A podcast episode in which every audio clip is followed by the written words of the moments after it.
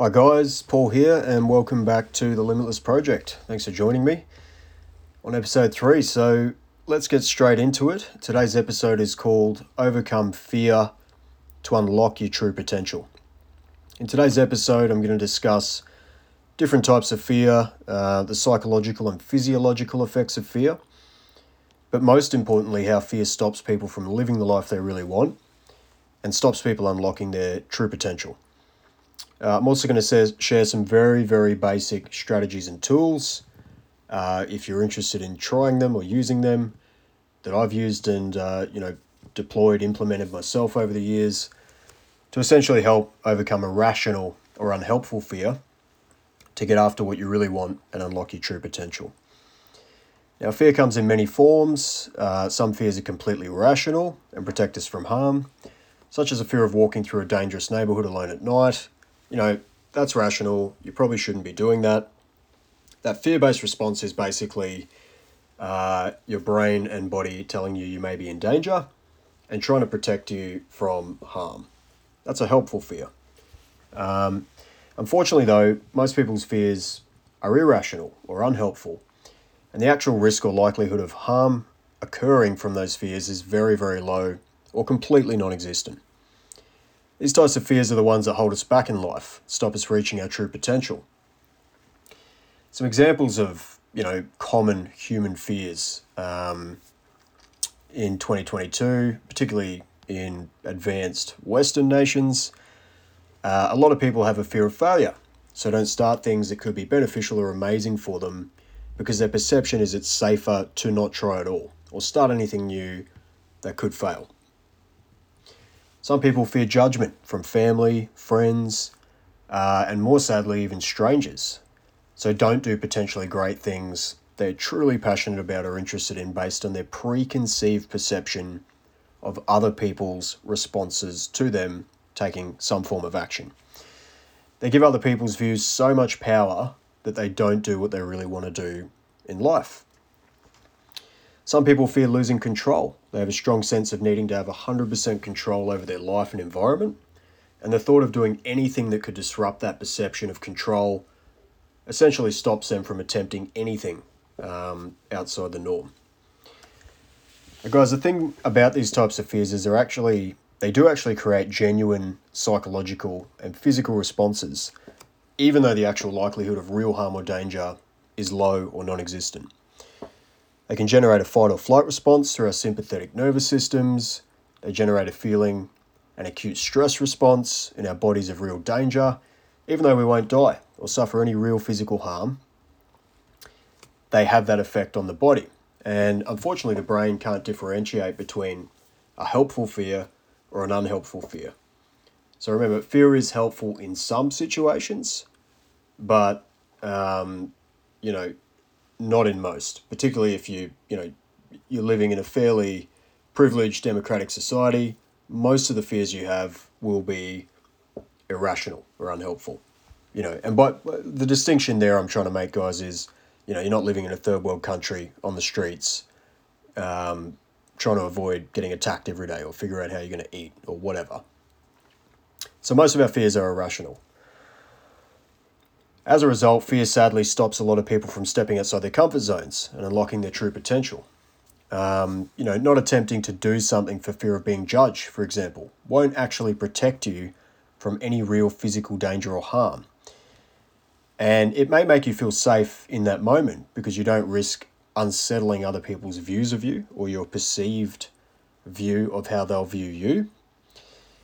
It'll, it, what it will do, unfortunately, is cause you a lot of frustration resentment, sadness, and potential lifelong regret.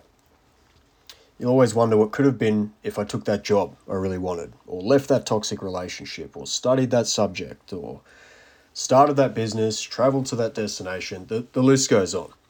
You'll be left with a lot of what ifs, regrets, resentment, and frustration. And breaking it down, essentially, you'll have also lived a life based on others' views of you as opposed to your view of yourself. And remember, quite often your view of someone else's view is actually a reflection back on you. They may not even have the same thought patterns as you or have the response to an action you take that you think they'll have. In that situation, though, you're still choosing to place others' views of you as higher in importance than your own happiness, goals, and aspirations. And that's really sad and really, really fucking annoying um, that so many people go around living like that every single day. So let's break fear down a bit more. We know that most fears are actually irrational. We know that our bodies produce a real physiological and psychological response to fear, regardless of whether it's a helpful fear or an unhelpful fear. We know the fear stops a lot of people unlocking their true potential. Uh, and we also know that fear and being held back by fear can end up causing lifetime frustration, resentment, and regret. So, because fear generates a real physiological response of acute stress in the body and a fight or flight response, um, the first place I generally start is focusing on what I can physically do to overcome irrational fear. So, physically do, which I'll get to shortly, and I'll share some actionable tools that I've used and still use to overcome the physical response to fear to this day. The harder part of the equation, though, is actually overcoming the perceived um, thought patterns we have about the imagined outcomes of our choices. And I'll share some strategies on that shortly, too. But just quickly, I want to dive into some of my experience overcoming fear um, to unlock my potential in life. A caveat though, uh, because I am a human, like everyone else, I am also a constant work in progress, and I understand I don't have all of the answers. And there's still situations to this day where I have irrational fears and perceptions of risk. But, and the big but, because I understand that and have the emotional, oh, sorry, the self awareness to understand uh, when I'm about to lean into fear, I generally take action anyway. So I'll generally make a decision and take an action anyway, in spite of feeling um, the physiological and psychological effects of fear. By doing that, I at least give myself the opportunity to access things and go after things that bring success that a lot of other people wouldn't, due to letting fear stop them. I feel fear like everyone else, but I make a decision and take action anyway. Now, I spent time living on the streets as a teenager and didn't have a great upbringing, and that brought a lot of fear with it. You know, many of the situations I faced as a kid were genuine survival situations, and many of the fears I had at that stage were rational. Uh, many of those fears and the decisions I made based on having those fears probably kept me alive.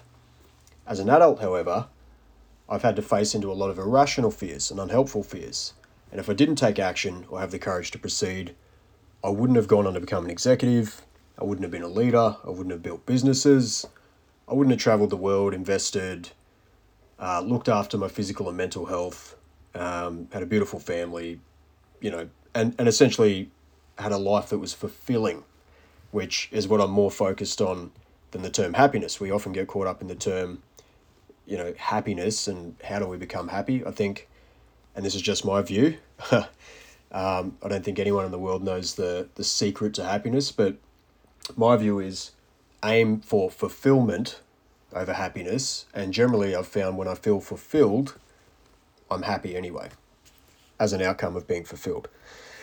So I always wanted to rise above my childhood situation and background in life and not, not only survive and rise above it, but thrive. Uh, and it meant doing lots of things where I was irrationally and unhelpfully fearful um, and, and probably blurring the line here between fear and anxiety because I suffered from that quite a bit as well as a result of my upbringing. But anyway, I'll focus on fear and decision making for now in its normal, um, understood context. So I'll give you some examples. Like, one example was I was desperate to climb the corporate ladder and become an executive leader. And for whatever reason, from a young age, um, and having the background I had, I always wanted to be a leader after growing up the way I did. It was a, a lofty goal to reach the top of the ladder because a guy with my background statistically shouldn't have been even able to do that or be there. So I set some really big goals early on. Having said that, one irrational fear, or unhelpful fear, I should say, that I've had to deal with throughout the course of that journey was a fear of public speaking, believe it or not and a fear of people knowing about my disadvantaged background. Um, for me, it was a source of shame. So I was terrified of people finding out that I wasn't this normal, vanilla dude, you know, who went to um, a great university and had a great family and all that sort of stuff. I didn't. I had a crazy upbringing. Um, And I also had a fear of judgment and a fear of failure. So every fear that any other human has or have had, I've had it too. So imagine that, you know, deciding you're going to put yourself out there, setting a goal for yourself to become an executive leader like I did, and climb the corporate ladder with all of those fears and anxieties. Um, imagine having a fear of public speaking and deciding you want to be a leader who sits above large groups of people, regularly needs to give presentations, you know, open yourself up to judgment. Um, put yourself in situations where the fight or flight response and a fear of failing kicks in. Well, guess what? I did that. I did that anyway. I felt all those fears and did it anyway. Because my goals drove my decisions, not my fear. And there was hundreds of times where I was shooting myself, but I would always take a step forward anyway. And I think most people know this, but remember that, you know, courage isn't the absence of fear, it's having fear and taking action anyway. So in those situations, I wasn't less fearful than anyone else, I was just really courageous. When building a business, I had fears of failing my family, fears of being judged, making mistakes, um, but I did it anyway. Because I viewed making decisions based on my goals as more important than my fears. So I'm weighing them up all the time. I'm weighing up my goal. I'm weighing up my fear. I'm trying to go through a logical process. I'm scared or I'm fearful or this might fail. However, here's my goal, and I'm focused on that goal. So essentially, I chose my goals as being more important than my fears. Again, I had the same fears, the physiological and psychological responses, but chose courage and took action regardless. Now, here's some strategies that I've used over the years that you can implement if you choose to. Um, or if, if, you, if you're not interested, don't do them. But certainly helped me personally that I believe, um, yeah, have generally helped me unlock my true potential. Uh, and they've, they've helped me from being held back or frustrated or resentful uh, or wondering what if. So I'll break it down into physical tools and strategies and behavior based tools and strategies. So let's start with the physical because these tools are immediately actionable and the concepts are probably easier to grasp, less ambiguous than, you know, something as complex as changing thought patterns and behaviors. So here's some physical tools I use, uh, some daily, some every other day, some weekly. First one, and everyone knows about the benefits of this, exercise. Do it regularly and make sure you're completing some form of resistance training, i.e. weights and or body weight training and some form of cardiovascular exercise as well. Low and or high intensity. It's up to you. Just make sure you do it. Now, I happen to own a gym and I'm also a qualified coach. So for me this is part of my life. But the physiological and psychological benefits of exercise are so well documented that you really can't afford not to do it. Um, particularly for the psychological benefits and the release of dopamine, um, you know, and endorphins um, and everything else that'll help you uh, temper down your stress response in the body. Even though I do own a gym, I also regularly trained when I was an executive and a hands on dad building businesses. So I still had multiple commitments, high pressure role, and got the work done anyway. No excuses. Um, in fact, the gym became a bit of a sanctuary for me. And I wouldn't have had the longevity I did as in my executive career had I not worked out frequently. So this may sound like a harsh opinion, guys, but in my opinion, when people say they don't have time to look after themselves and exercise, what they're really saying is it's not a priority. We all have the same 24 hours in a day. Um, a lot of us have kids, a lot of us have high pressure careers, a lot of us are building businesses. But what's interesting is some of us are still doing those things and making time, some of us don't think we have time. What we're really saying is it's not a priority. The second physical tool I use is breath work. Um, I prefer the Wim Hof method. You can YouTube this or Google it if you don't know what I'm talking about. There's multiple other varieties out there you can do. Essentially, what breath work does is taps into the parasympathetic nervous system uh, and increases adrenaline in your body. Now, this conditions the body to adapt to stress over time as you get used to intentionally activating the fight or flight response. I personally found a huge amount of clarity and calmness after the first week of doing breath work uh, back when I first started. And it started off as small things um, for me that I could see in my daily life, like just being more patient, you know, less reactive to situations, uh, that normally would have induced some sort of negative response. Um, what's interesting is I not only got anxious less often, I also got frustrated less often as well, which for me is a really positive benefit, um, particularly being a busy dad. A third tool I often used that has a positive physical effect on the nervous system um, and provides stress relief and provides some clarity is mindfulness. And I do this in various forms. Uh, a lot of people meditate these days. However, the best form of meditation I've personally used, and I'm not saying it's the best, this is just for me personally, is yoga nidra. Uh, now you can again you can Google this and YouTube it, but basically you literally lie down and listen to a script. You'll be guided through a script uh, by a practitioner, and there are tons of these available for free online. The script will guide you through a full body scan, and there's been a lot of um, scientific literature that's come out on this. It literally changes your brain waves while you're doing it. Uh, now, there's a lot of scientific scientific studies that also suggest yoga nidra is beneficial in reducing symptoms of stress, PTSD, insomnia, rheumatoid arthritis, type two diabetes. The list goes on. Um, I essentially did it, you know, just for clarity, calmness, peace of mind, etc. Um, and it it actually puts you into a state termed non sleep deep rest, or NSDR for short. Look it up, look into the research, scientifically proven. Give it a try uh, if you want to, it's awesome. I also use cold water immersion for a positive physical and mental response. Um, similar to breath work, cold water puts your body in a state of stress, it releases adrenaline, taps into the fight or flight response, and it conditions your nervous system to adapt to stress over time. It Can also help with insomnia and a range of other issues. Again, you know, research it, try it if you're interested. These are just some physical tools. And the last physical tool I use to overcome fear, and I'm blurring the line here again, and anxiety, is getting outdoors, uh, or specifically getting out in nature. So there's numerous proven physical and psychological health benefits from being in na- benefits from being in nature. I like to just go for a walk uh, or a low intensity hike as with that form of exercise, I'm not really there for the cardio benefits, but more the emotional and psychological benefits. Again, ton of research has been done on this. The benefits are amazing. If you feel like shit, get outdoors, do it as regularly as possible. You'll feel better. Pretty simple. So these are some of the physical tools I use regularly to help condition my stress stress response. You know, release endorphins and just be a healthier, fitter person um, in general. But uh, now onto the more complex or trickier tools and strategies for overcoming fear and unlocking your true potential. Now, these are the actions and strategies I go through when making big, impactful decisions.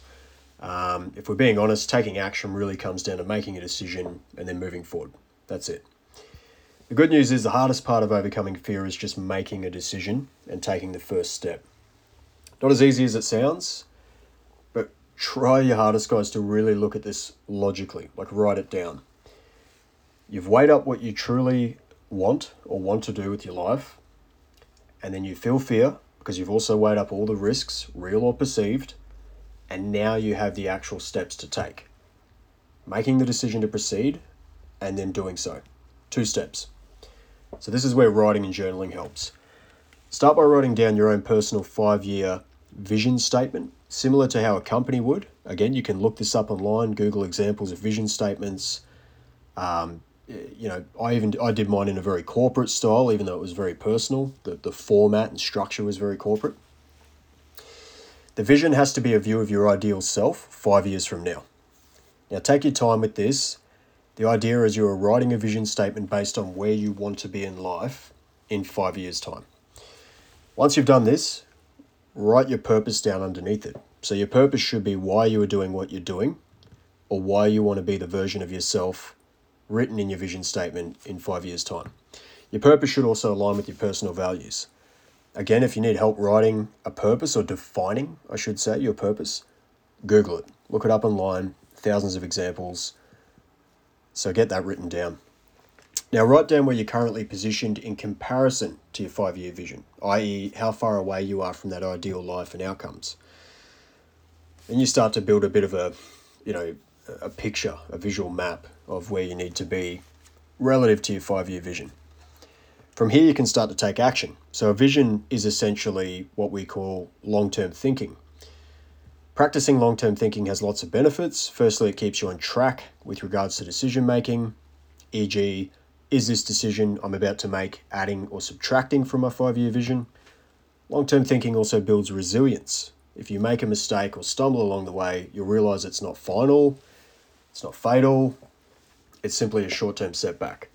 People who don't have long term goals uh, or practice or adopt long term thinking don't often realize success because every challenge or failure they face is too easy to get stuck in emotionally. So you, if you make a mistake and practice long-term thinking, you realize it's just a blip on the radar. You dust yourself off, you get up, you get on with it. You adopt or have a mindset of short-term thinking. Every failure is horrible. You're going to get stuck there. Now, tying this into unlocking your true potential, we realize overcoming irrational fear or unhelpful fear is simply having the feeling of fear and having the courage to complete a two step process, regardless and that is make a decision, take action. We also recognize unhelpful fears as those that ultimately cause resentment, frustration, and make people wonder what could have been. So, in the long run, the pain of not making potentially great decisions based on your ideal vision of yourself is far worse than the short term pain of fear or leaning into fear. Don't allow others' opinions of you or your fear of failing or looking imperfect uh, you know, stop you from being the best and most fulfilled version of yourself. Feel fear, acknowledge it, then make a decision and take action anyway, based on your long term goals. So that's it, guys. Hopefully, by utilizing a combination of physical tools and self development tools, or you know, attacking that thought, uh, those unhelpful thought processes and patterns, and acknowledging that we're all human and have unhelpful fears, you can go out today and start taking steps towards achieving whatever it is you truly want to achieve in life. That's it, guys. I'll see you next time. Bye for now.